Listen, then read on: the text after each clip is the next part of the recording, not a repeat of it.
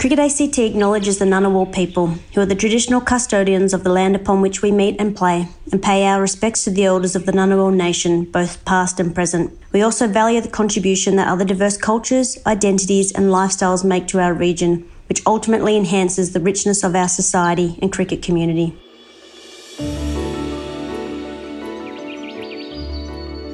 G'day and welcome back to episode 4, a look back on the 100 years of cricket in the ACT.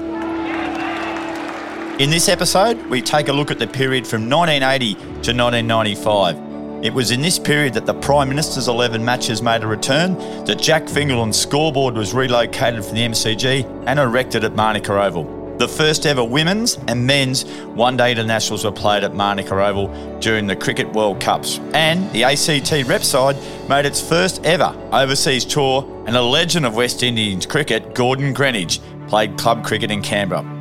All this and more in an action packed era of cricket in the nation's capital.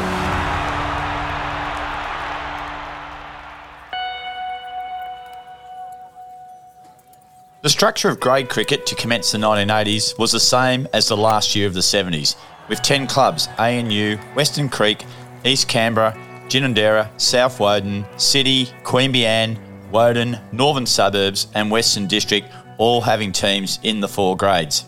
The participation of players had grown from an average of 73 per club in 1973 to an average of 89 players per club in 1981. Two clubs that had declining populations were Northern Suburbs and Woden. It was clear that amalgamation would need to be considered in the next five years. In 1983, the association decided to conduct two separate grade competitions simultaneously a competition of nine by two day matches where clubs played each other once to determine the premiership. A one day competition of five matches was also played to give ACT cricketers experience at playing this format in a view that hopefully, in the near future, the ACT would be admitted into the Australian Cricket Board's domestic one day competitions. From 1984, the results of the one day competition counted towards the club championship. Tuggeranong and Darramarlin were admitted to the Twilight competition in 1983. Tuggeranong were then admitted into district grade competition in 1984. This coincided with the merger of South Woden and Woden to create the Woden Valley Club, thus keeping the number of clubs in district at 10. Darramarlin denied entry into district competition in 1984, entered two teams into the Goulburn Association in 1985. But in 1987, Darramarlin and City reached an informal agreement where Darramarlin would become responsible for filling City's fourth and fifth grade teams. The trial was successful, and in 1988, Darramarlin were accepted in all grades of the ACT Cricket Association as part of a composite City Darramarlin club. There was to be more change at the end of the 1988 89 season. The association decided to reduce the number of clubs from 10 to 8. City Darramarlin and Northern Suburbs were amalgamated to form a new Canberra North Darramarlin Club, and Eastern Suburbs and Woden Valley were amalgamated to form South Canberra. So between 1979 and 1989, there were four changes to the format of the district competition. Of the teams that were playing in 1978 79, only three, ANU, Queanbeyan, and Western District remained intact 10 years later. In 1989, a veterans competition was added to the ACT Cricket Association program for players over 35. The matches were 24 overs per side and a twilight competition that started at quarter past four. So, which club was dominant from the start of the 80s to the mid 1990s? Without doubt, it was Queanbeyan, who won seven first grade premierships, eight twilight finals, and four premierships in the one day competition that commenced in 1983 84. Despite their premiership success in A grade, they were club champion winners just twice. Weston Creek won the most club championships with five. Bob Hawke was elected the 23rd Prime Minister of Australia on March the 11th, 1983.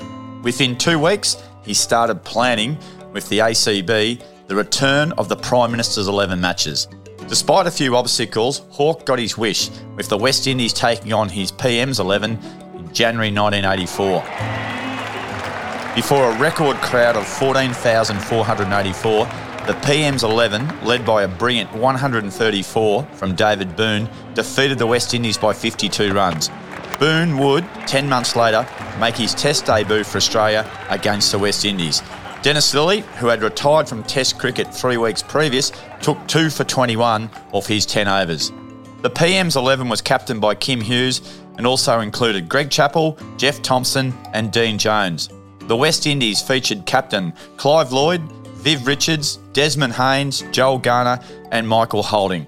It was a great return that delighted Mr. Hawke in a post game chat with Richie Benaud. To the Prime Minister of Australia who organised the match and to whom I spoke just after the game.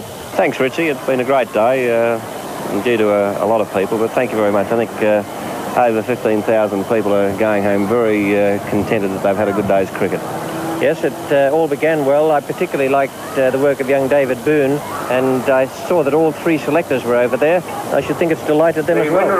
Well, it's uh, raised, uh, raised very serious questions as to whether um, Phil Ridings and I should in fact take over the future selection of Australian teams, uh, Richie. I promise you I won't, uh, I won't say anything to Alan Davis and Laurie Sawle about that. but it was a very sensibly chosen side, and it was nice to see that Dennis Lillee and Jeff Thomson were able to be brought back in. It was uh, and didn't uh, they rise to the occasion, particularly Dennis? He, he, just doesn't know how not to give of his very, very best. It was a remarkable piece of bowling, and as you and I were saying together earlier, it is a pity in a way that he's bowing out after the season because he's now perfected this uh, new style of bowling off a shorter run, cutting the ball both ways. Uh, he's still such a joy to watch running into the wicket too, isn't he? Certainly is. Now, one of the reasons we had such a good match here today, I think, was the quality of the pitch out there. Well, Kim Hughes was saying to me at lunchtime. He, he uh, believes this is easily the best pitch he's played on anywhere in Australia this year. Well, that is terrific, and it, uh, it, it, looked good. It allowed the batsmen to play their shots and gave the bowlers. It was that's right. I mean, the, the ideal of a cricket pitch is was something for both. The bowlers obviously felt there was a bit of life there, but it was coming through quick enough for the uh, batsmen to play their shots. Seriously, it would be marvellous if we could introduce uh, cricket, wouldn't we? Both the Chinese, the Russians, and the Americans, and I think we could sort out a lot of problems in the world if we get them playing cricket together. Indeed it would, and uh, we'd be a lot happier if that were the case. Well, that's all from uh, Manuka Oval and the Prime Minister's match. It was a tremendous success with over 15,000 people in the end coming into this very, very attractive ground. For the moment, it's good night on behalf of Nine's Wide World of Sports.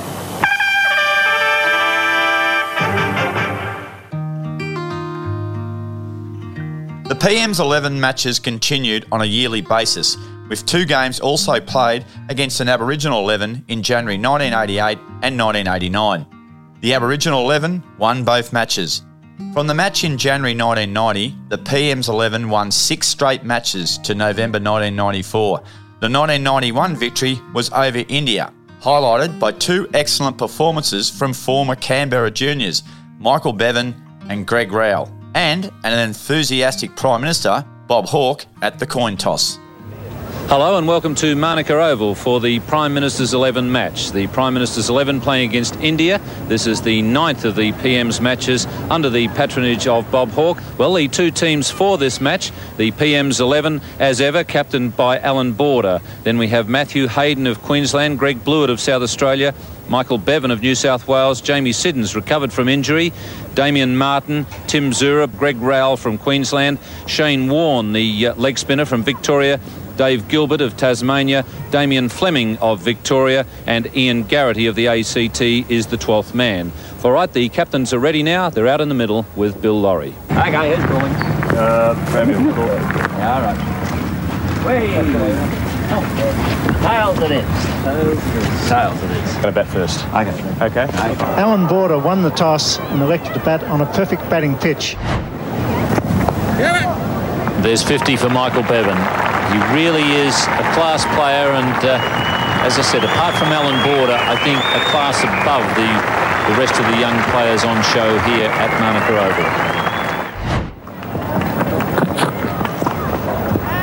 And well caught. Beautifully caught there by Damien Martyn at cover. That ends uh, Tendulkar's innings. So Rowell coming back and doing the job for his skipper. Rowell continues with two for 20. Swing and a miss is gone. He got a touch of that. Yes, through to the wicketkeeper. Rowell strikes again.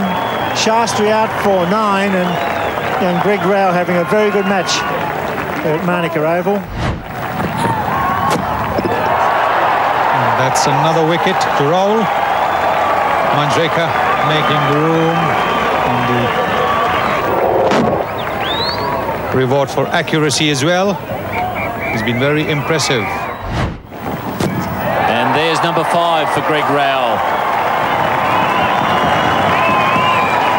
Very accurate once again. Oh, and that's got to be very close. So he finishes with six. The last ball of his uh, 10 over spell, Greg Rowell. And that's a, an appropriate finish because he bowled accurately all day. The local boy returns and is the hero today, Greg Rowell. Six wickets against a touring team. This episode four of the 100 Years of ACT cricket is highlighted by some of the greatest ever players to have played in the nation's capital. I caught up with one of these legends, Peter Solway, to comment on a few of them and his own career. During the 80s and 90s, Peter, you played with and against some of the very best players in ACT cricket, has seen including Greg Irvine, Neil Bulger, and a young Michael Bevan. Let's start with Greg Irvine. Yeah, Greg, uh, Weston Creek player, played for the ACT as well. Played many years with and against Greg. He was a fantastic all rounder, wonderful competitor, and, and, a guy that loved to uh, move the game forward. So. Won a lot of games, for, you know, for the ACT and uh, batting batting in the middle order, and he used, he wanted to dominate early, so he'd play some big shots or try and try and dominate and put his sort of um, print on, on how he wanted to play his innings. So he'd always be looking to move the game forward play a couple of big shots and uh, really set the sort of tone. And, uh, and and oppositions, I guess, were on the back foot right from the start against him. So a handy bowler too. Look, he, he was he was better than handy. He um, Greg was a, a, tall man and uh, came from a from a good height, um, so he was difficult to drive. He always hit a hit a good length. Went sort of both ways, um, sort of nipped him in off the deck, and um, his control was brilliant. I wouldn't call him, you know, fast. He wasn't a fast bowler, but he was a medium pace that um, had fantastic control and, and had some good weapons that you know were really difficult to play. And, and I remember one his outstanding performance, I guess, in his bowling career was uh, was a game against Pakistan in, in a warm up game the year that they won their World Cup. I think he bowled ten overs. I don't know the figures, but I know it was less than ten runs he went for off his ten overs, and one or two of them might have been a wide, and took two or three or four wickets, something like that. The, the figures were ridiculous, and they were against uh, Imran Khan, and, and he just had it on a string this day. I, I remember he used to say, you know, when the wind blew from a certain, when there was a nice breeze from a certain direction, that that that was right in in his wheelhouse, you know. And and I think this day it was uh, just the right coming from the right direction, and um, he just had it on a string.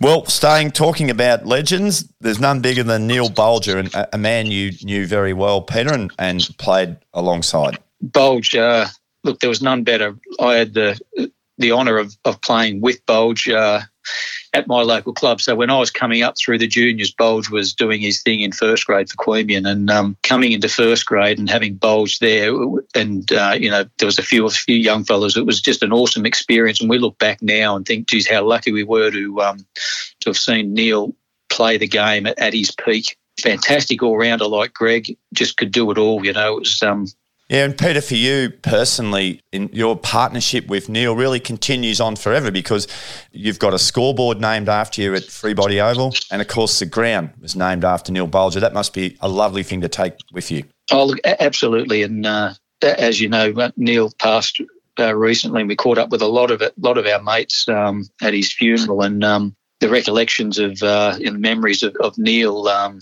that they were wonderful. They'll never be forgotten at our club. Like you said, there's a number of awards named after Neil as well, and he's just a legend at our club. And um, yeah, wonderful memories. Another one. What were your first impressions of a young Michael Bevan?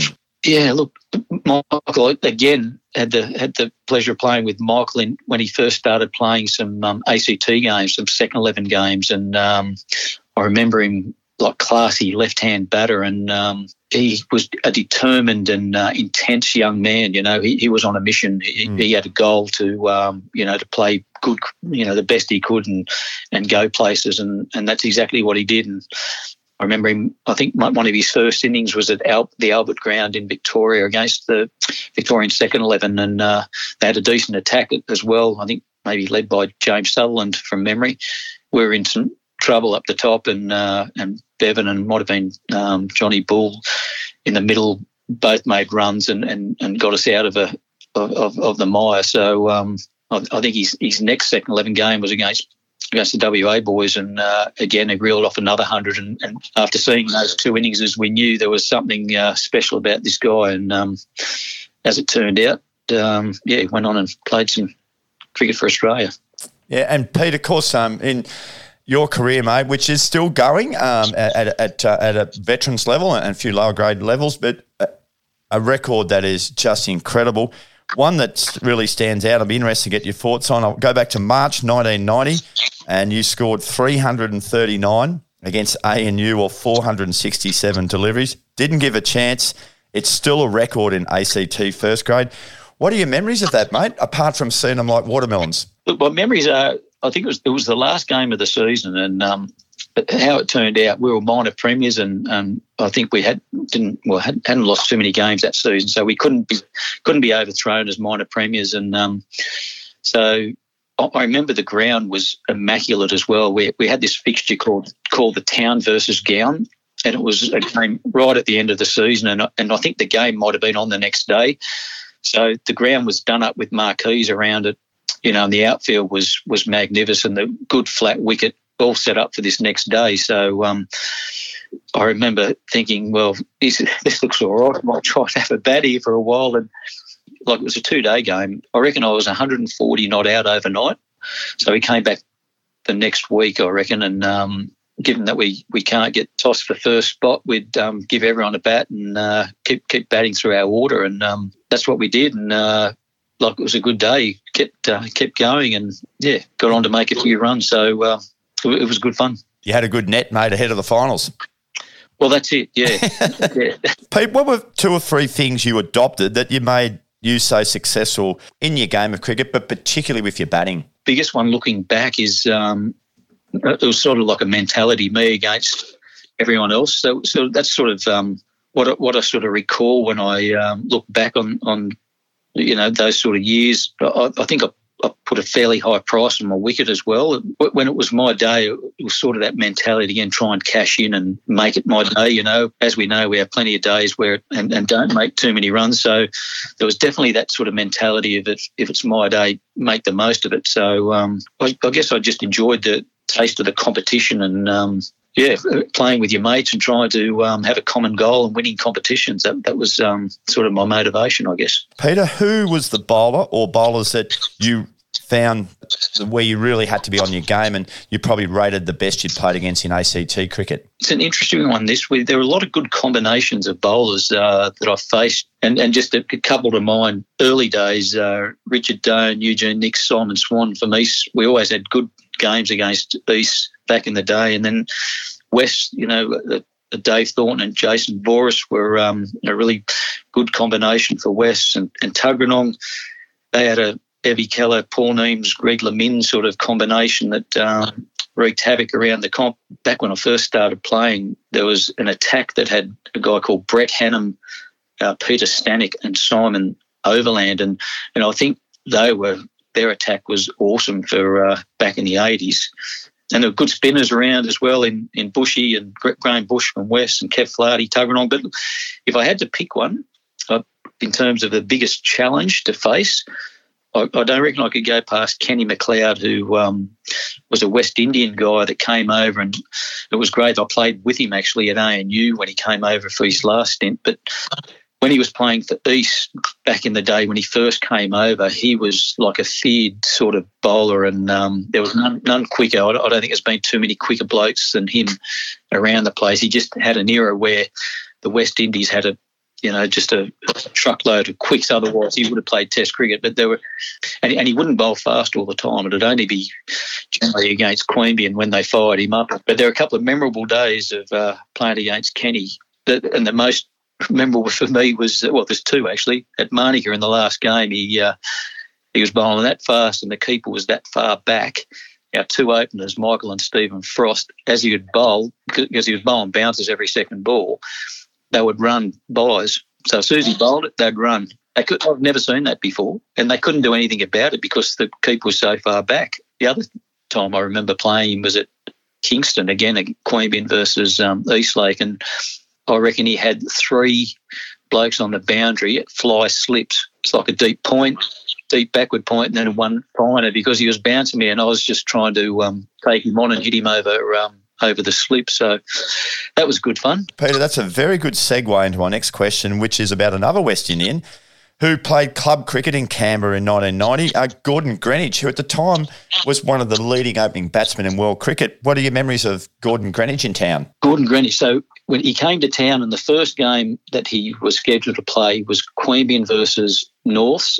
So there's a bit of media build up, and there are a fair few people came along to um, to watch, and and it was a game that I didn't play because my sister was getting married. That's, and at, at, three o'clock, but I remember going to the game for the first two hours before the wedding. Uh, Norths must have won the toss and batted, and he, you've got all these people have rocked up to um, to watch. His first two scoring shots were two fours. Um, I think maybe the, the, the flick off the hip and the and the cover drive, and then he uh, I think he nicked up for eight I think two overs, and then everyone got in their cars and drove off. So uh, that, that was Gordon's first game in uh, in Canberra. My other memory then with Gordon, he he, um, he, was selected to play for the ACT, which was fantastic to be able to play play alongside the great man, you know. And um, I clear, clearly remember him um, opening the batting in two games, and he made runs. And uh, I was batting at three, and we had another opener. It might have been Grant Woodbridge, I reckon.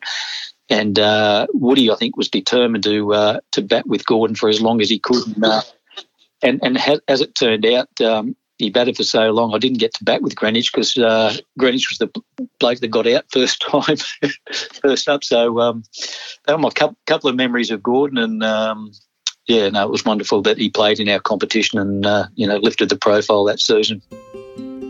Greg Irvine is an ACT Cricket Hall of Famer and life member who joined Weston Creek in 1979, the club's first season in first grade.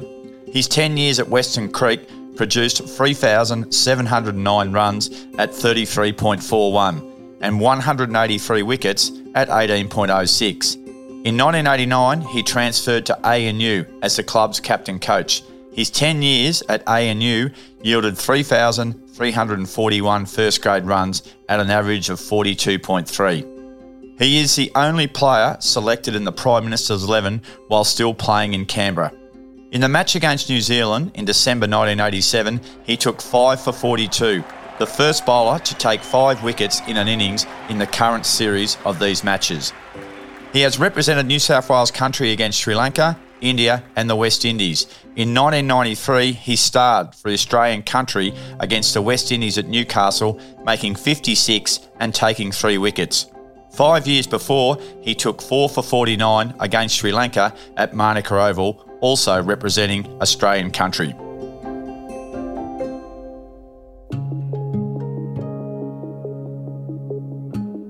Peter Solway played first grade at Queanbeyan from 1980 to 1993, where he made 5,537 runs. He then moved to ANU for seven seasons, making 3,911 runs. He had two seasons at Eastlake before taking a break and then returning to Queanbeyan, where he is still playing today. Solway has made the most runs and played in the most premierships in ACT first grade. 270 first grade games and 183 times played for the ACT.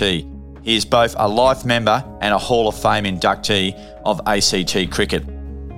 Solway was named in the Australian country team for the first 25 years. In 1992, the Australian Country Championships, he made 169 not out against New South Wales and 168 against Victoria. He was selected in the Australian country team to play India in 1986 the Western Australian Shield team in 1989 and was vice captain of the Australian country team which played India in 1992. In that year, he was named New South Wales Country Cricketer of the Year.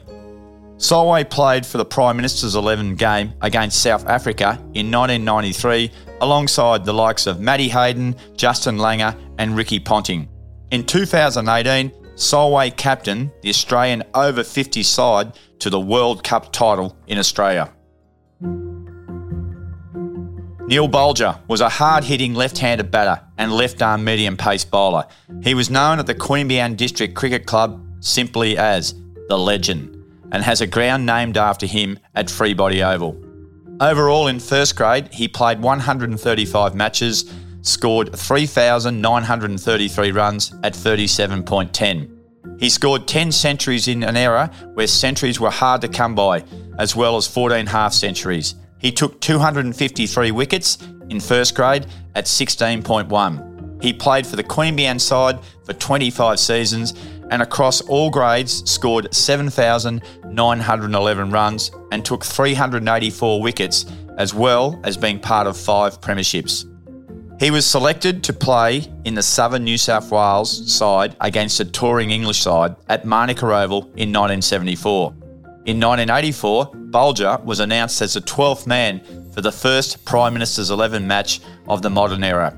Prime Minister Hawke at the time said that Bulger was selected as 12th man for his services to cricket in the ACT. In 1988, an Australian Aboriginal side was selected to tour England, 120 years after the first Aboriginal side toured England. Neil had captained the New South Wales Aboriginal side in the Australian Carnival and was one of the first selected in the Australian side as vice captain for the tour. Michael Bevan started his junior career at Weston Creek in the early 80s and finished his career with Australia in 2004. He played in 18 Test matches and 232 one day internationals, forging a reputation as the finisher. Who will ever forget this moment of Bevan's brilliance against the West Indies at the Sydney Cricket Ground on New Year's Day 1996? It's that that goal. It's the people's triumph. What an effort. What a stroke.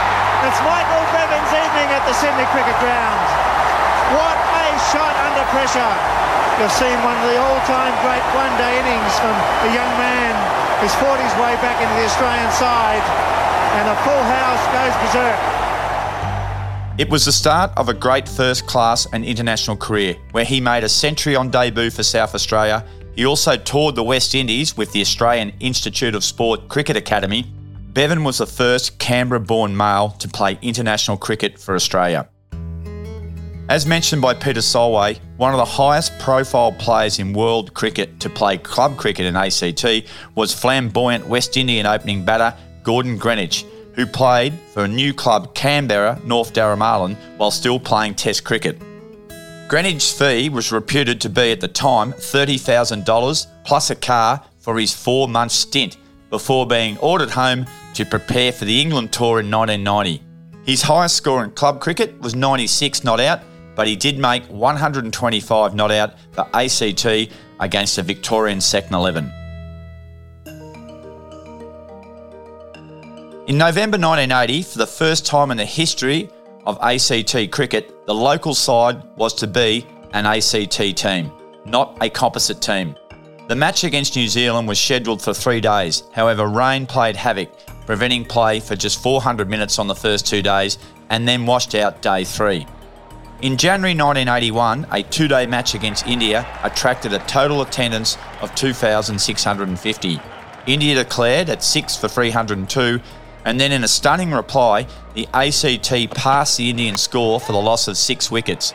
Terry Khan 69, Neil Bulger 57, and Russell Rogers, 53, led the run chase. In November 1981, the ACT played Pakistan.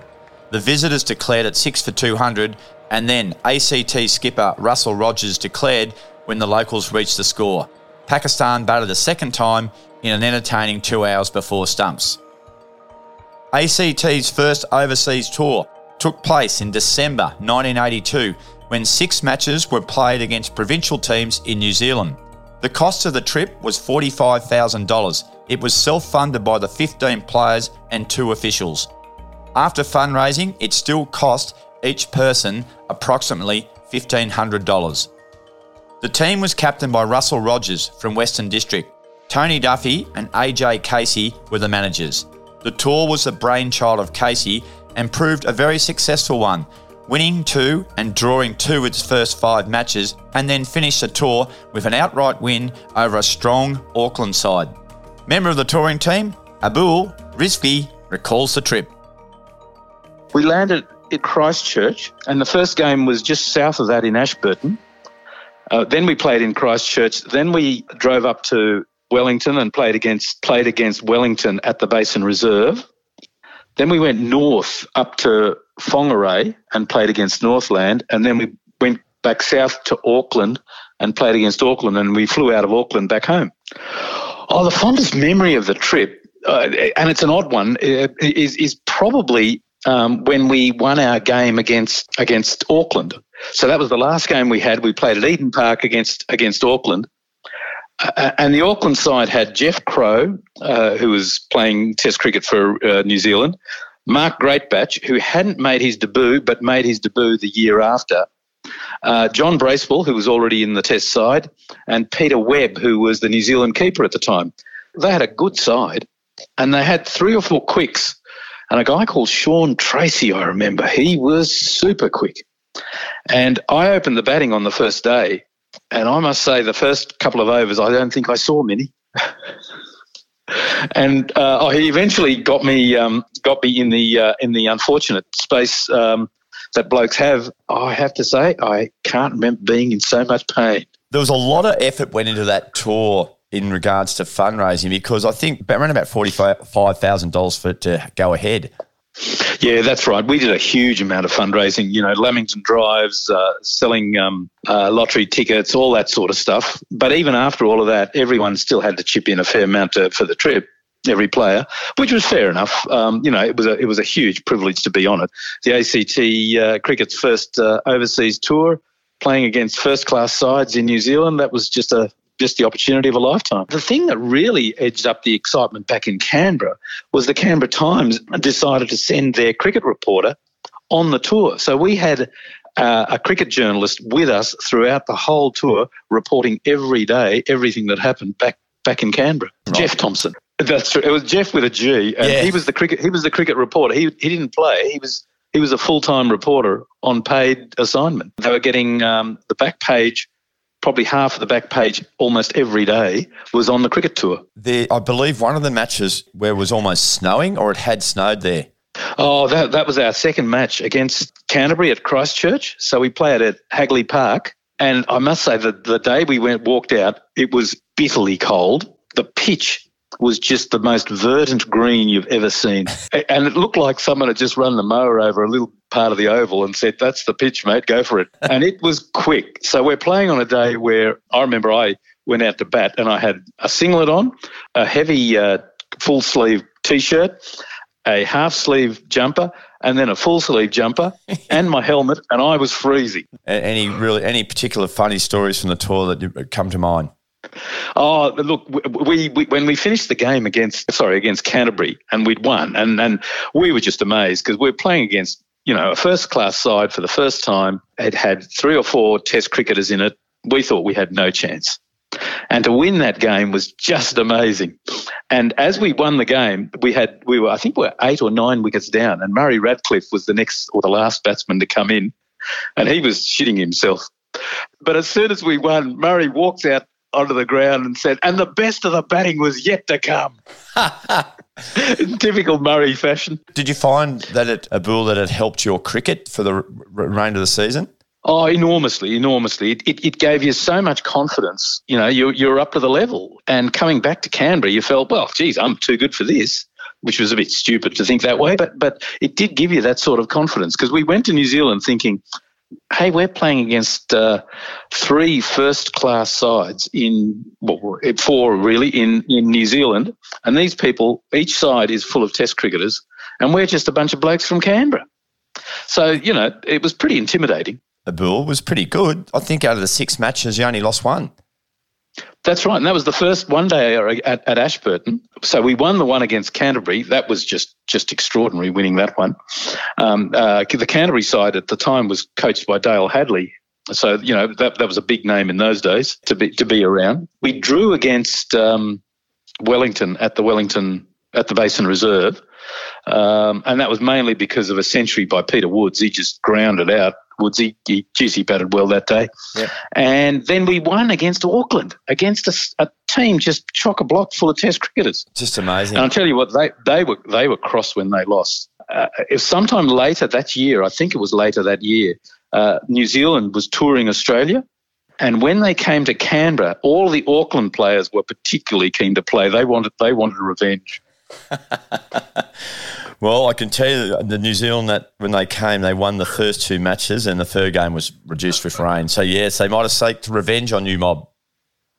They did. They did. I, I, I you know, uh, that New Zealand side was a pretty good side uh, that we played against, and uh, it wasn't surprising they got us. Um, gee, they had some good players. Later in 1982-83 season, ACT played a one-day game against Sri Lanka, which the visitors won easily. And in March, ACT played a three-day game against New Zealand's second 11, with the visitors winning by five wickets. Wayne Campbell made 97 ACT's first innings. It completed nine matches against five countries in three years. The value of these matches was immense, not only giving pleasure and the experience for players, but the incentive for young players in the association to strive for higher honours. It also added to the status of ACT cricket in the eyes of the states and the Australian Cricket Board. The Tooheys Cup matches that commenced in 1977 continued to be played between Goulburn and ACT. In 1981, Tooheys had a portable wicket that was used for the venues, who did not have cricket pitches. The aluminium wicket could be rolled out on the outfield. In 1982, the wicket was used at Bruce Stadium in Canberra for the first official cricket match played under lights in Canberra. The response was huge, with 8,000 turning out to watch the likes of Tony Greig and Lenny Pascoe play for the ACT. ACT took out the Australian Country Cricket Championships for the first time in 1986 87, held in Dubbo under the captaincy of Greg Irvine, when it won all five matches. Three players Irvine, 310 runs and 8 wickets, John Bull, 216 runs and 7 wickets, and Graham Bush, 10 wickets, were selected in the Australian countryside with Irvine captain and Bull vice captain. ACT's next title was the 1994 Championships held in Canberra under the captaincy of Peter Solway. ACT won all five games in a high scoring set of matches with scores of 367 versus New South Wales, 4 for 375 versus Victoria, 287 versus South Australia, and 8 for 266 against Queensland. An eight wicket victory over Western Australia wrapped up the title. Paul Evans was named Player of the Championship with 419 runs at 69.8. He was also chosen in the Australian countryside that played New South Wales, where he made 34 in the country total of 204. Women's cricket in the 80s was starting to get national exposure and recognition for ACT cricketers. There was, by the end of the decade, eight teams in the ACT women's competition, and official umpires had been rostered for all matches. I spoke with former Australian representative and ACT Cricket Hall of Fame inductee Glenda Hall about all the developments. Glenda, the ACT playing in the Australian National Championships in 1981 was a great boost. What were some of the other things that were assisting the standard of play at the time? Yeah, well, we were very fortunate to have a, a, number of coaching visits. Former Australian players came to Canberra to to assist us. So players like Sharon Tredrea, Raelee Thompson, uh, and Karen Price, a big win for us. Um, we were also invited to participate in the New South Wales Country Championships, which we did on a number of occasions. Uh, there was a creation of the John Knight Memorial Shield competition, which was played in Canberra on the Australia Day long weekends, uh, which attracted teams from Sydney, Wagga, Orange, Newcastle, and Tasmania. That went for quite a number of years and was very successful. And uh, can I say that I particularly enjoyed those competitions? Whenever I played, I always did well in those. And we were also invited to send an under 19 team to play in an interstate series in Sydney's too, that in Sydney that uh, developed our young talent as well. Glenda, um, obviously uh, there was a very sad day for ACT cricket in December um, 1981. Yeah, um, back in those days, we um, were we had a national uh, tournament that was in Melbourne um, and we all drove down. Uh, and unfortunately, our vice captain, Sarah Hodgson, was killed in a car accident on the 18th of December 1981 while travelling to the championships. She was a very popular member of our team. Um, also in the car with her was, was, her father, who I believe was also killed, and also our coach and Sarah's uh, partner, Murray Stokes. Murray survived the accident and was in hospital for about a week, I think, and then uh, ended up turning up to the championships just to support us. We we did decide to continue on with the championships despite being, um, you know, really devastated by the accident. But uh, yeah, very sad day for uh, the Hodgson family and also um, ACT women's cricket as well. And then um, over the next few years, the ACT players started to be recognised things started to pick up quite a bit after that. Um, so in 1983, we held uh, the ch- championships were held in Brisbane, um, and there were three players that were named in the Australian train on squad, including myself, Kathy Smith, and Julie Stone. Uh, I was also named player of the uh, championship uh, for that particular uh, tournament um, and uh, was also selected for the Australian under 25 team that toured New Zealand. The following year, um, the championships were in Sydney, and I became the first ACT cricketer to be selected to play for Australia for a six week tour of India, in which I played two tests and two one day internationals. Um, and from there, we had quite a few. So then in 1985, ACT Women's Cricket Association hosted a match at Manuka Oval uh, between the visiting um, England women's team and the Australian Women's Cricket Council President's 11 seven local players were selected uh, to play in the pre- President's 11, including uh, myself, Diane Cook, Kathy Smith, Julie Stone, and with Lynn O'Meara and Bronwyn Calver as 12th and 13th. The, the game surprisingly created a lot of interest among the ACT public like it never had before. So that was uh, pretty amazing. Um, then later that year, the ACT uh, Women's Cricket Association hosted the inaugural Australian Under 18 Championships in December of that year. Um, it also had the perfect ending when the ACT lost narrowly in the final to Victoria. In 1987, Lynn Cook uh, was selected for a one day international series in Australia against New Zealand. Uh, following the 1988 national championships, where ACT came fourth, two ACT players were selected in the Australian team to play in New Zealand Jodie Davis and myself. Kathy Bryant, Bronwyn Calver, and Karen Hitchcock were named in the Australian under 21 development squad as well. And realistically, it didn't take all that long to to get all the recognition too, given that uh, in 1978 79 we were invited to the championships on an invitational basis. Then the following following year there wasn't a competition, and then um, as you said, 1980 81 I think was our first time as official as an official team in the national championship. So, but we've even had more since then as well. So we were fortunate that Christine Matthews, who had originally played for Victoria, uh, moved to New South Wales, but because New South Wales already had a wicket keeper, Christine Matthews found herself without a team to play in, and she was the current Australian wicket keeper at the time too. So she came down and played in uh, the ACT, played for Ginninderra, and came down pretty much every weekend to play, which was a big effort on her part. And she joined the ACT team for the 1990 National Championships in Brisbane which was actually good for her because um, she and Bronwyn Calver were both selected in the Australian squad after that particular tournament. They toured New Zealand. In the same season, the inaugural Manuka Cup Challenge was established with ACT under 21s. Uh, versus New South Wales 21s as part of the ACT Chief Minister's Carnival of Cricket as well. Uh, the Chief Minister's Trophy was also introduced and awarded to the most promising ACT female cricketer, which was sponsored by Qantas. That included a return trip to England plus spending money uh, to go along with that. Uh, Bronwyn Calver was the inaugural winner in 1990, and Bronwyn made her one day international debut for Australia against New Zealand in Hobart in 1991. So in January 1991, um, there was a touring India Indian women's cricket team, and um, the ACT were lucky enough to play their first international against the touring um, Indian women's team at Manuka Oval. ACT defeated India by one run on the last ball of the match. Um, I was thrilled to be the captain and the person who hit the winning runs for the day, How may good. I say, and and was also named player of the match. So that was a that was a big thrill for us. That's a good day at the office. Then the following year, the championships uh, in 1992 were held in Orange, and we had our best ever finish in the championships where we came third, which was pretty impressive. From that uh, particular championship, Kim Fazackerley, who used to play for Tasmania, uh, was selected to play in the Australian side against New Zealand.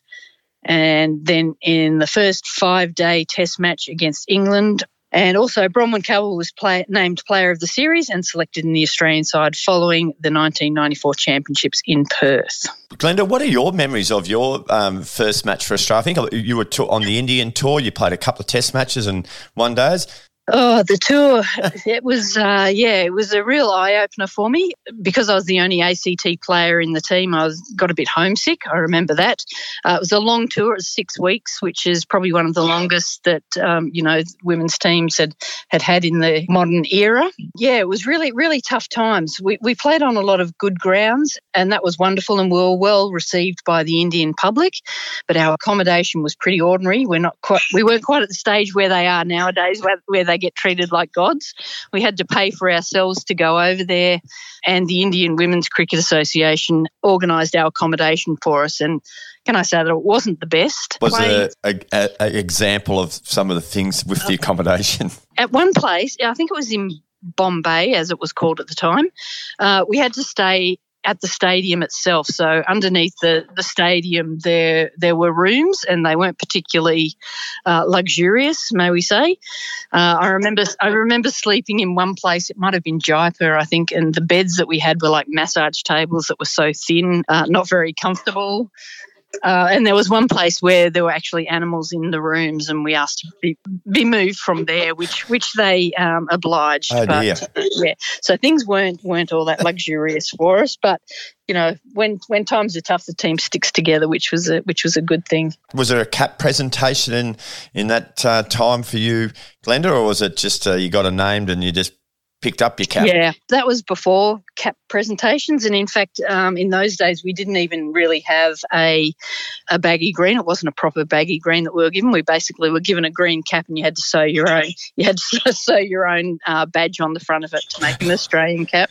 How yeah, things so not, not not quite like it is these days. Although having said that, I have received a an original uh, baggy green since then, which is now framed on my wall. Yeah, they were good memories. It was a long time ago, and I think I think unfortunately for me, because I don't have anyone to relive them with, because you know, um, you know, no one else from ACT was in the team. I do tend to, for, to forget, you know, all about it. They were very good days, tough times, but um, you know, it's always a, a great pleasure to represent your country. Glenda family, your mother and father had such a strong, rich history with ACT women's cricket. Mum and Dad um, had supported me all all through from uh, when I first started playing. For a while, Mum and Dad were pretty much running the ACT Women's Cricket Association.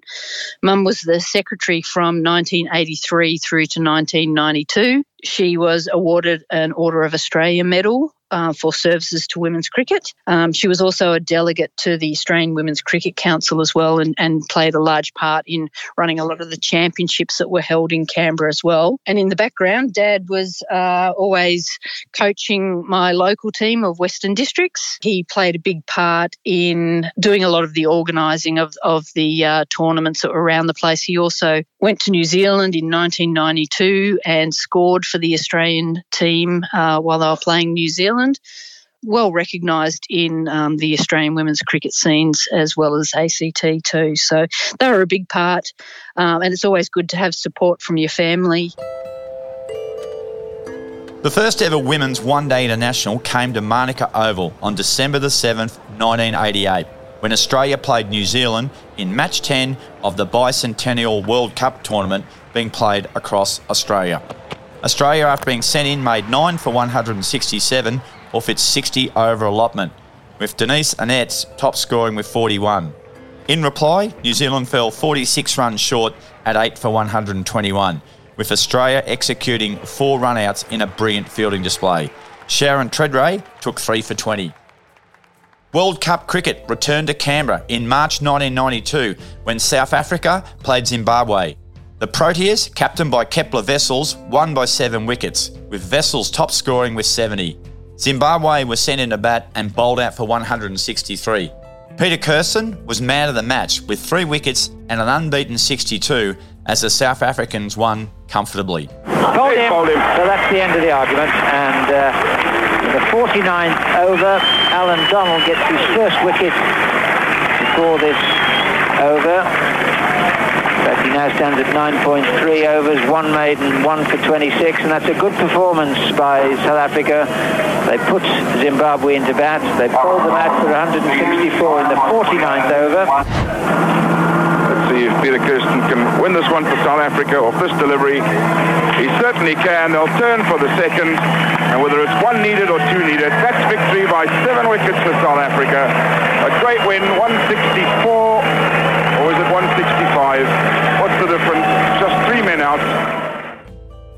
Cricket coaching in the ACT was starting to evolve in the 80s, and to explain more about its progress, I caught up with current ACT Meteors head coach Jono Dean, who reflected on a significant era of coaching. The importance of coaching and upskilling of coaches really started to kick in during the 80s, John O. Yeah, it did. I guess in, in May around 1984, um, Hatch, or Ray Hatch, as we call him, succeeded Kerry, Kerry Owen as the regional director of coaching. You know, he played a significant role in, in really upskilling and qualifying um, our coaches in the region. And he ran eight coaching courses in that, in that first season. By about 1985, you know, coaches or coaching courses run by, by Hatchie had produced about 16 level two qualified coaches. And by the early 90s, um, I think it was, they had around 195 level one coaches and 19 at level two. Uh, you know, they, they require a level to coach at representative sides, that level, that level of coach, that level two coach, four coaches at that, the highest level being the, the level three accreditation. And John, around about the same time, there was also quite a lot of the overseas players and coaches who were starting to come into Canberra cricket. Yeah, so brushing up on my history, I think there was two significant coaches in, in this era that came to Canberra. Uh, one was a, a South African-born um, bloke by the name of John Abrahams. Um, he was the vice captain of Lancashire at the, at the, time, and he was engaged by a professional at Weston Creek. he also had a big impact on, on the coaching and, and, played with ACT teams here in, in, Canberra. I guess the following year, uh, Mike Watkinson was another a Lancashire cricketer that came in into Canberra, and he, along with with with John, conducted heaps of school coaching programs across Canberra. You know, when when John was unable to return to Canberra that year later, he was then replaced by a fellow by the name of Neil Fairbrother, um, who was playing for East Canberra at the time. That's that's brushing up on my history, mate. There. Very good. I'm very impressed, John Jono. Now, the PM11 games, which were so popular and made that return in the 80s, but they also had another significant benefit. Yeah, I guess the, the association, it certainly did benefit from the directive and to have kind of money gained from these matches director improving coaching and for juniors and seniors with that financial injection injection from the return of that that PM's match. Association was was able to appoint uh, in July, I think it was July 1986, uh, Richard Done in a part time role. Uh, I think he worked 10 hours a week uh, operating out of an indoor centre. He played 23 matches for the ACT. He actually played 12 Sheffield Shield matches as well for, for New South Wales, which is pretty good. And he was a level two coach, uh, and a year later had completed his requirements to become a level level three accredited coach. Again, being that the highest level of accreditation in Australian cricket. Yeah, so Done after after three years uh, took up a position with cricket. Well, as Australian Institute of Sport actually. Um, and Sports Cricket Academy in, in Adelaide. And Hatchie, Ray Hatch, time it was, it was still New South Wales CA Regional Director of Coaching. He actually got his level three accreditation in 1988. But in September 1990, um, a Canberra legend, Darryl McDonald, was appointed coaching and development manager after after John Abrahams, and he was initially offered the role, or, or Darryl McDonald had re- represented and captain ACT many sides over that kind of previous five years, and he was also a level two coach and had a degree in sports administration. He's a great man, and he's done a lot for, for Canberra. The association also appointed a senior coach in, in was October 19, 91 to organise and, and, run training sessions. The man was appointed was it was Eugene Nix, who had played 63 representative matches between 1980 and 1990, with a spot in the Australian country team in 1990 against Sri Lanka, uh, which would have been an awesome experience. To complete, you know, the revitalised coaching structure here was was Adam Wood. He was appointed uh, school's promotions officer in 1989. You know, for that next season in 1991, Chris Hume was was an appointed junior development manager. Yeah, first for first of one season, I think it was. Um, but then as a full time officer of the association uh, following that. It's it actually really set it up for what we got today. You know, is it bigger and better? So um, yeah, we, thank you for that recap, mate, and uh, good luck with um, the ongoing work you're doing as the uh, ACT Meteors head coach. Yeah, thanks, Robbie. It was nice to get an opportunity to brush up on my uh, Canberra coaching history. Look forward to hearing more, and um, it's, it's just great to see, I guess, how how coaching, especially, has developed uh, not only in Canberra but across Australia and, and the world. In 1985, the ACT Cricket Association adopted a strategic development plan which set out the association's aim to become an independent organisation alongside the state associations in the Australian cricket scene. Specifically to seek 1. Membership, at first as an observer, leading to voting status of the Australian Cricket Board. 2 participation in national competitions as an independent territory, and three, conduct matches in Canberra of the highest level. Two events in 1984 gave great impetus towards the achievement of these aims and to the development of cricket in Canberra and Queanbeyan. The first was the creation of the position of Development Officer, which in 1987 grew into the position of Executive Director. The other was the return of the second series of Prime Minister's 11 matches. In October 1984, the first Sheffield Shield game was played at Manuka Oval between New South Wales and Western Australia. The Development Officer position was the first full time paid position of the Association since the Association was established 62 years earlier. Greg Lord was appointed in July 1984 at a salary of $20,000 he had been secretary of the association in 1970 to 1974 and chairman of the executive committee 1983 84. Lord had been both captain and president of East Canberra. His office was a small cubicle in one corner of the indoor centre and thus becoming the very first administrative headquarters of the association. At the time of Lord's appointment, the association was directly responsible for five grades of district cricket the Twilight competition, the indoor competition, and a junior competition with nearly 300 teams. It was also responsible for interstate matches at senior and junior level, coaching for all age groups. Lord had also become responsible for organising matches played by visiting international teams. In June 1988, John Holland Constructions, in an aspect of sponsorship, provided a portable office and then later another portable office at the rear of the Bradman Pavilion at Manuka Oval. Tony Duffy had begun a six year stint as president of the association in 1977 before Justice John Gallop commenced in 1983 84. This was the start of a remarkable 27 years as president of the association. There will be more about the judge in the next episode. Manuka Oval has two historical structures that are features of the ground. As Matt Elkins, Executive Branch Manager of Venues Canberra, explains, he starts with the scoreboard and how it arrived. The scoreboard is originally the scoreboard from the MCG. It was built in the early 1900s, uh, somewhere around 1901. It, in its first life, it saw a lot of history. It, it would have seen many, many Boxing Day tests, would have plenty of VFL grand finals, the 1956 Olympics. It told you, it showed you, and it recorded the history that, that was. But as time passes, the MCG uh, moved towards uh, towards an electronic scoreboard, and, and in 1982 that uh, that happened. The scoreboard came down uh, with a, a, little bit of a, a, bang and a clatter, and there was a bit of uh, there, there, was, a bit of damage to the, the side walls and and the frame. But the important part, the historic part, the part that has recorded and continues to record some of the most important sporting history, was kept. And not only that part that, that sits on the facade, but the, the, the mechanics, the, the pretty unique mechanics of the scoreboard, the, the bike chain mechanics um, were kept.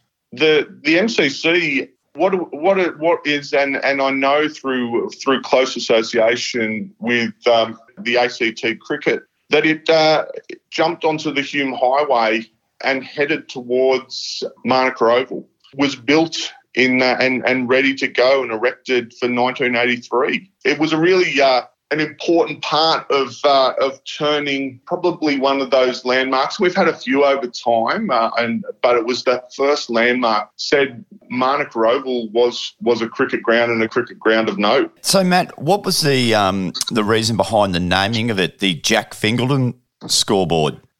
Yeah, it's a it's, it's a really great story, and, it, and it, Jack Fingleton was uh, an international cricketer of note. He uh, he played 18 uh, Test matches for Australia. Um, he also, while he started his cricketing career in uh, in New South Wales in in Waverley, he um, apart from being a great cricketer, was also a great journalist. That journalism brought him to Canberra uh, as part of the uh, the press gallery. He spent quite a bit of time in the ACT and quite a bit of time in Canberra. He was the president of the ACT Cricket Association, had really close ties on the hill, was really influential in a lot of the birth of the connection between uh, cricket and Parliament. Was also a great advocate of uh, getting cricket and important cricket played at Manuka Oval. So when the time come for the uh, the board to be installed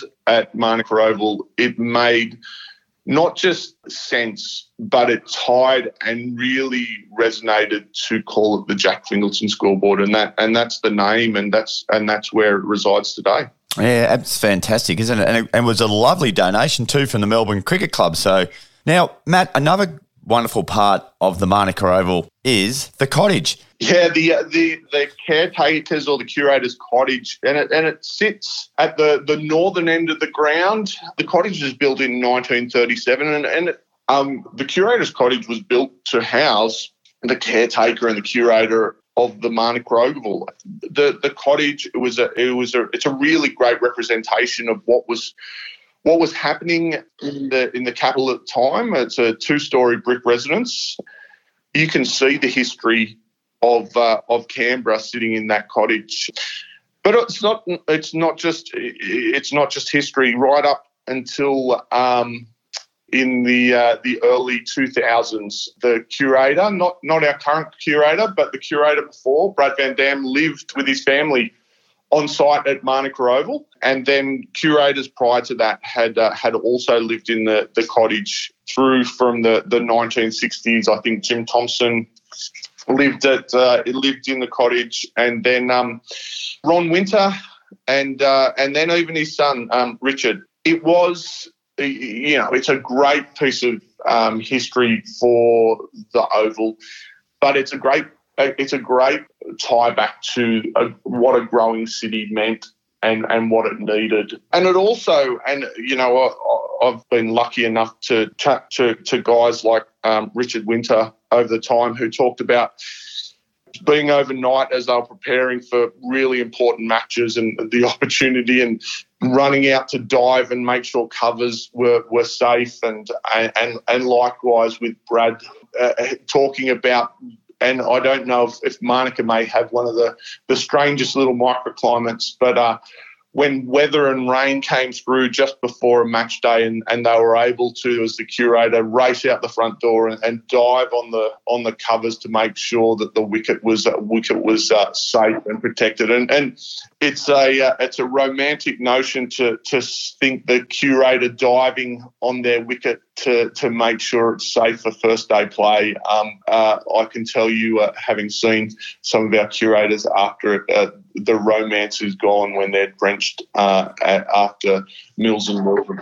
Uh, an important part of, of the ground, an important part of Canberra. Western District was initially formed as the Bell Belconnen Cricket Club. The side quickly took on the name as Western District for their initial season in the newly reconstructed ACT Cricket Association in 1969 70.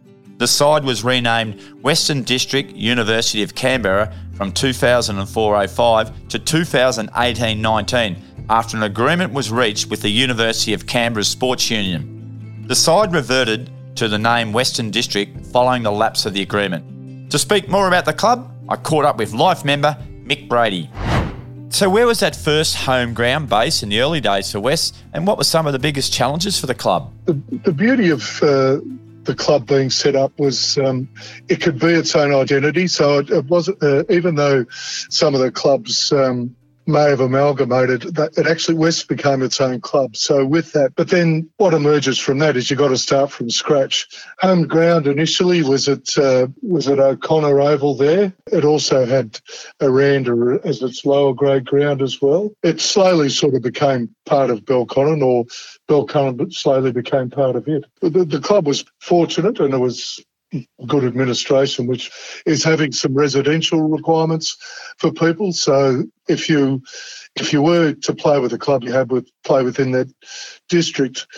So you know that probably helped form the club. With any sort of organisation, uh, that sort of comes together. There always needs to be, you know, some central figures that uh, that are instrumental in that. Uh, Sid Smith was probably uh, one of the big names. He'd been playing at Northbourne since 1960, so for Sid to sort of uh, pick up everything and decide he was going to play in the uh, the district that he lived in was probably quite important for the club. So, you know, that's probably where it started. I think uh, its early years were pretty challenging playing capability, but also its uh, financial capacity as well. And I, and I think uh, two of the first three seasons, um, unfortunately, first grade, were uh, uh, were propping up the rest of the table. But you know, uh, humble beginnings. It, but it, what it meant was that the club could sort of really form its own identity out of those years. And Mick, but the club certainly, um, it certainly has been very successful. I have had a good look through the amount of premierships I think, or titles. It, it's something like 76 titles in the male, and the female uh, titles sit at 25. So over 100. And the, the female cricket has certainly been a, a, huge part of Western Districts, and they hate to had a period of success there at one stage where they won 14 out of 15 premierships. A real challenge for them in those early years. As you can imagine, those young females who were coming through and, and looking to play cricket was uh, was quite important. The the group that uh, eventually sort of housed itself at, um, at West, started off at Ginninderra for a season. And look, on the back of extraordinary amount of work done by the Hall family, Brian and Margaret, parents of Glenda, and, and Brian was a real driver within the club and uh, forge, forge a path for those uh, young females to play. And Margaret was uh, working behind the scenes and did a lot of work at the association level. Uh, all of that work uh, allowed Glenda to play her cricket, and Glenda went on to represent Australia. In everyone's contributed to make West such a successful club that's been they've yeah. been able to adapt to whatever trends have been going in the game. So even though those early years were uh, were pretty challenging, um, you know, I, I, probably the uh, the turnaround came in about 74, 75 when Dean Moore uh, joined the club from came across from East, and with Dean, you know, there was uh, there was a whole host of other really talented players who sort of came and played at the club uh, in in the in the late 70s. You know, people who had played uh, Sydney grade cricket, um, people like Russell Rogers and Cole Rowe, someone like Tony Irvine, who'd sort of played first uh, grade cricket uh, uh, over in Perth. You know, you get someone like Dean coming across at that time. It was actually quite important because there was all these young junior players who were coming through the district at the time. Just and when you've got some talented, uh, hard-nosed first first grade cricketers in your club as well. It, uh, it gives it a lot of credibility. Helped too that a lot of those young people were growing up together, going through the education system together and, and playing cricket together as well. But what also supported that, uh, an alliance with the uh, Western District Rugby Union Club encourage West cricket to sort of be uh, part of the fold, and we're able to sort of do a whole rate of, of fundraising activities there, that uh, as well as socialising in a in a very stable environment. Ashley Heddle was uh, was really instrumental in um, building on the work of Brian and Margaret Hall, and so Ashley sort of spent a lot a long time as the uh, vice president for the women's in the club as well, and he was he was a really important link between um, the halls and and uh, and the players. In the late seventies, they had close to 20 junior teams and you know that that can only come from a lot of people putting in and um, you know from the from 1979 onwards uh, Eddie Wheeler was uh, was convener or vice president of the juniors for, for 17 years, and, and that's an extraordinary sort of contribution to make. You know, he, he would have seen a lot of uh, juniors cycle through in that time. And then, you know, we had uh, an interesting period where Evatt Primary sort of came into the fold as well, where Johnny Rogers was part of that. And, um, uh, but you know, what it means is it it takes a uh, community to build a person, I think, generally, and and you are always needing those sources of input. The Tuggeranong Valley Cricket Club was created following the amalgamation of South Woden and Woden clubs, taking advantage of the growth areas in the south of Canberra. The Woden Club had been formed in 1965, while South Woden was formed in 1969. To find out more about the club, I spoke with current opening batsman in first grade, Alex Flores. Alex, it has a great history, uh, cricket in the Tuggeranong Valley, and one that goes back 100 years. We certainly do have an interesting history, Robbie. Thanks for the introduction. Cricket commenced in the Valley back in 1921. Uh, the original cricket concrete pitch is still in the paddock at the historical Tuggeranong homestead at Lanyon. Uh, it's obviously a bit worn out since then.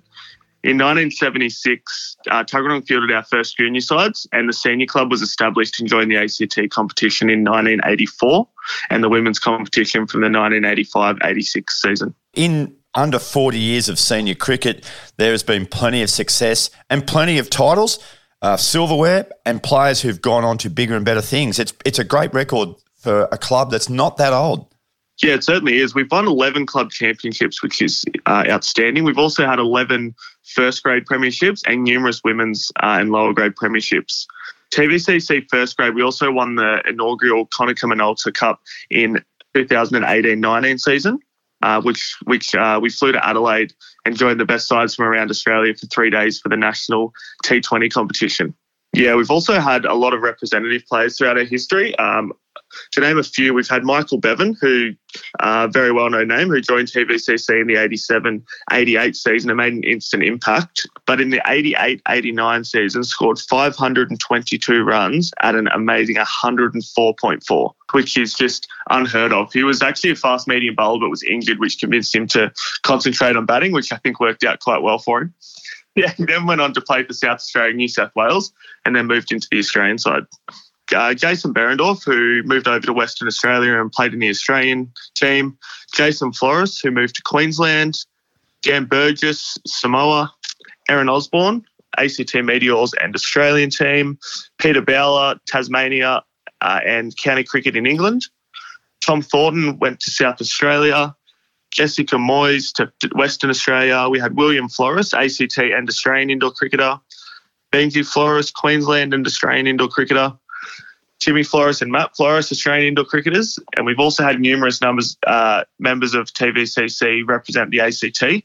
So we've had Shane Devoy, Greg Lemin, Paul Neems, Tom Van Tempest, Marie Casey, Kirsten Bet- Burrows, Catherine Chippendale, and Chris Britt, just to name a few. The club's also had a um, a good history of some good overseas players come along as well really good to see that we get people from overseas come and join our team. It's great for the young kids to see, you know, different perspective on how other people play the game. Um, but we've hosted numerous overseas players. So we've had Peter Bowler, Charlie Morris from England, Kila Pala from PNG, Johnny Whiteoak, and Gareth Wade from England as well.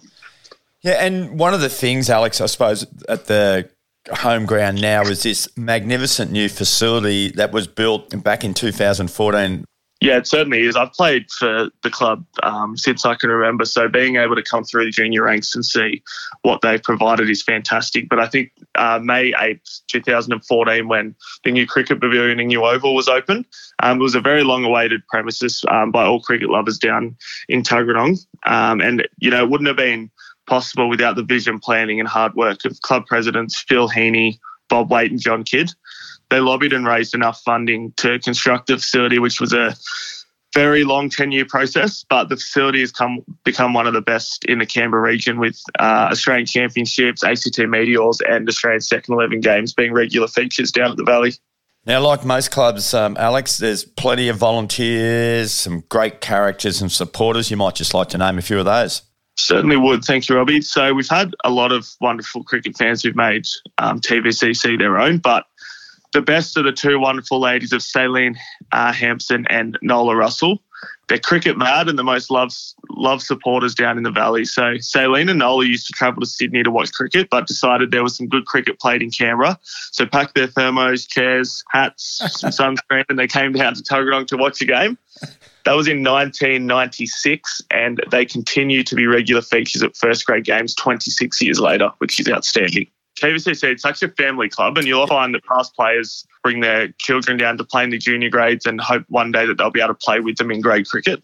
And we've got a lot of families down at the club, such as the Florises, which is me and my cousins and uncle and dad, the Kellers, the kids, the Mulcasters, the Duns, the Devoys, the Caseys, the Reynolds, the Osbornes, and there's so many more at the club, which is fantastic. You've got a magnificent volunteer base that served you guys so well cricket wouldn't be able to happen without our volunteers. And we've had, just to name a few, we've got Bruce Chawartha, who was uh, for 29 years, so from 88 to 2017, ran the junior cricket right. for our club as either vice president or president, which is outstanding. Uh, the current TVCC president, Billy Flores, all the committee members who give up their valuable time throughout the year to ensure the club functions for all who want to come and play. We have Doris and Mark Seaman, who score in our lower grades, Christine and Peter Reynolds, who used to make us our wonderful lasagna lunches before COVID hit. Oh. uh, numerous players who provided their services, electrical carpeting, anything we need. We've always got someone at the club that's willing to help out.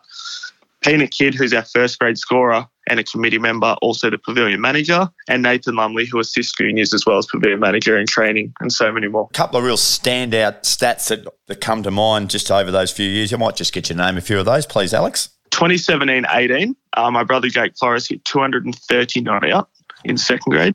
Uh, just a year later, Timmy Flores, my cousin, hit 219 not out. That was in a one day game. The best bowling for the club was John Kidd in 1987 88, who took nine for 42 off 21 overs. Outstanding.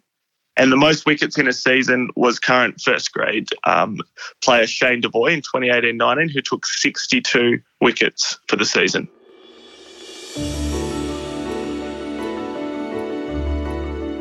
Well, that completes episode four of the Glory Days podcast series that looks back on the first 100 years of cricket in the ACT. Next episode, we look at the period between 1995 and 2005, which features the rise and fall of the Canberra Comets, the emergence of one of Australia's greatest ever wicketkeeper batters, and a triple ton in women's cricket. Thanks for listening, and it's bye for now, and we look forward to catching you next time on episode 5 of this Glory Days podcast series.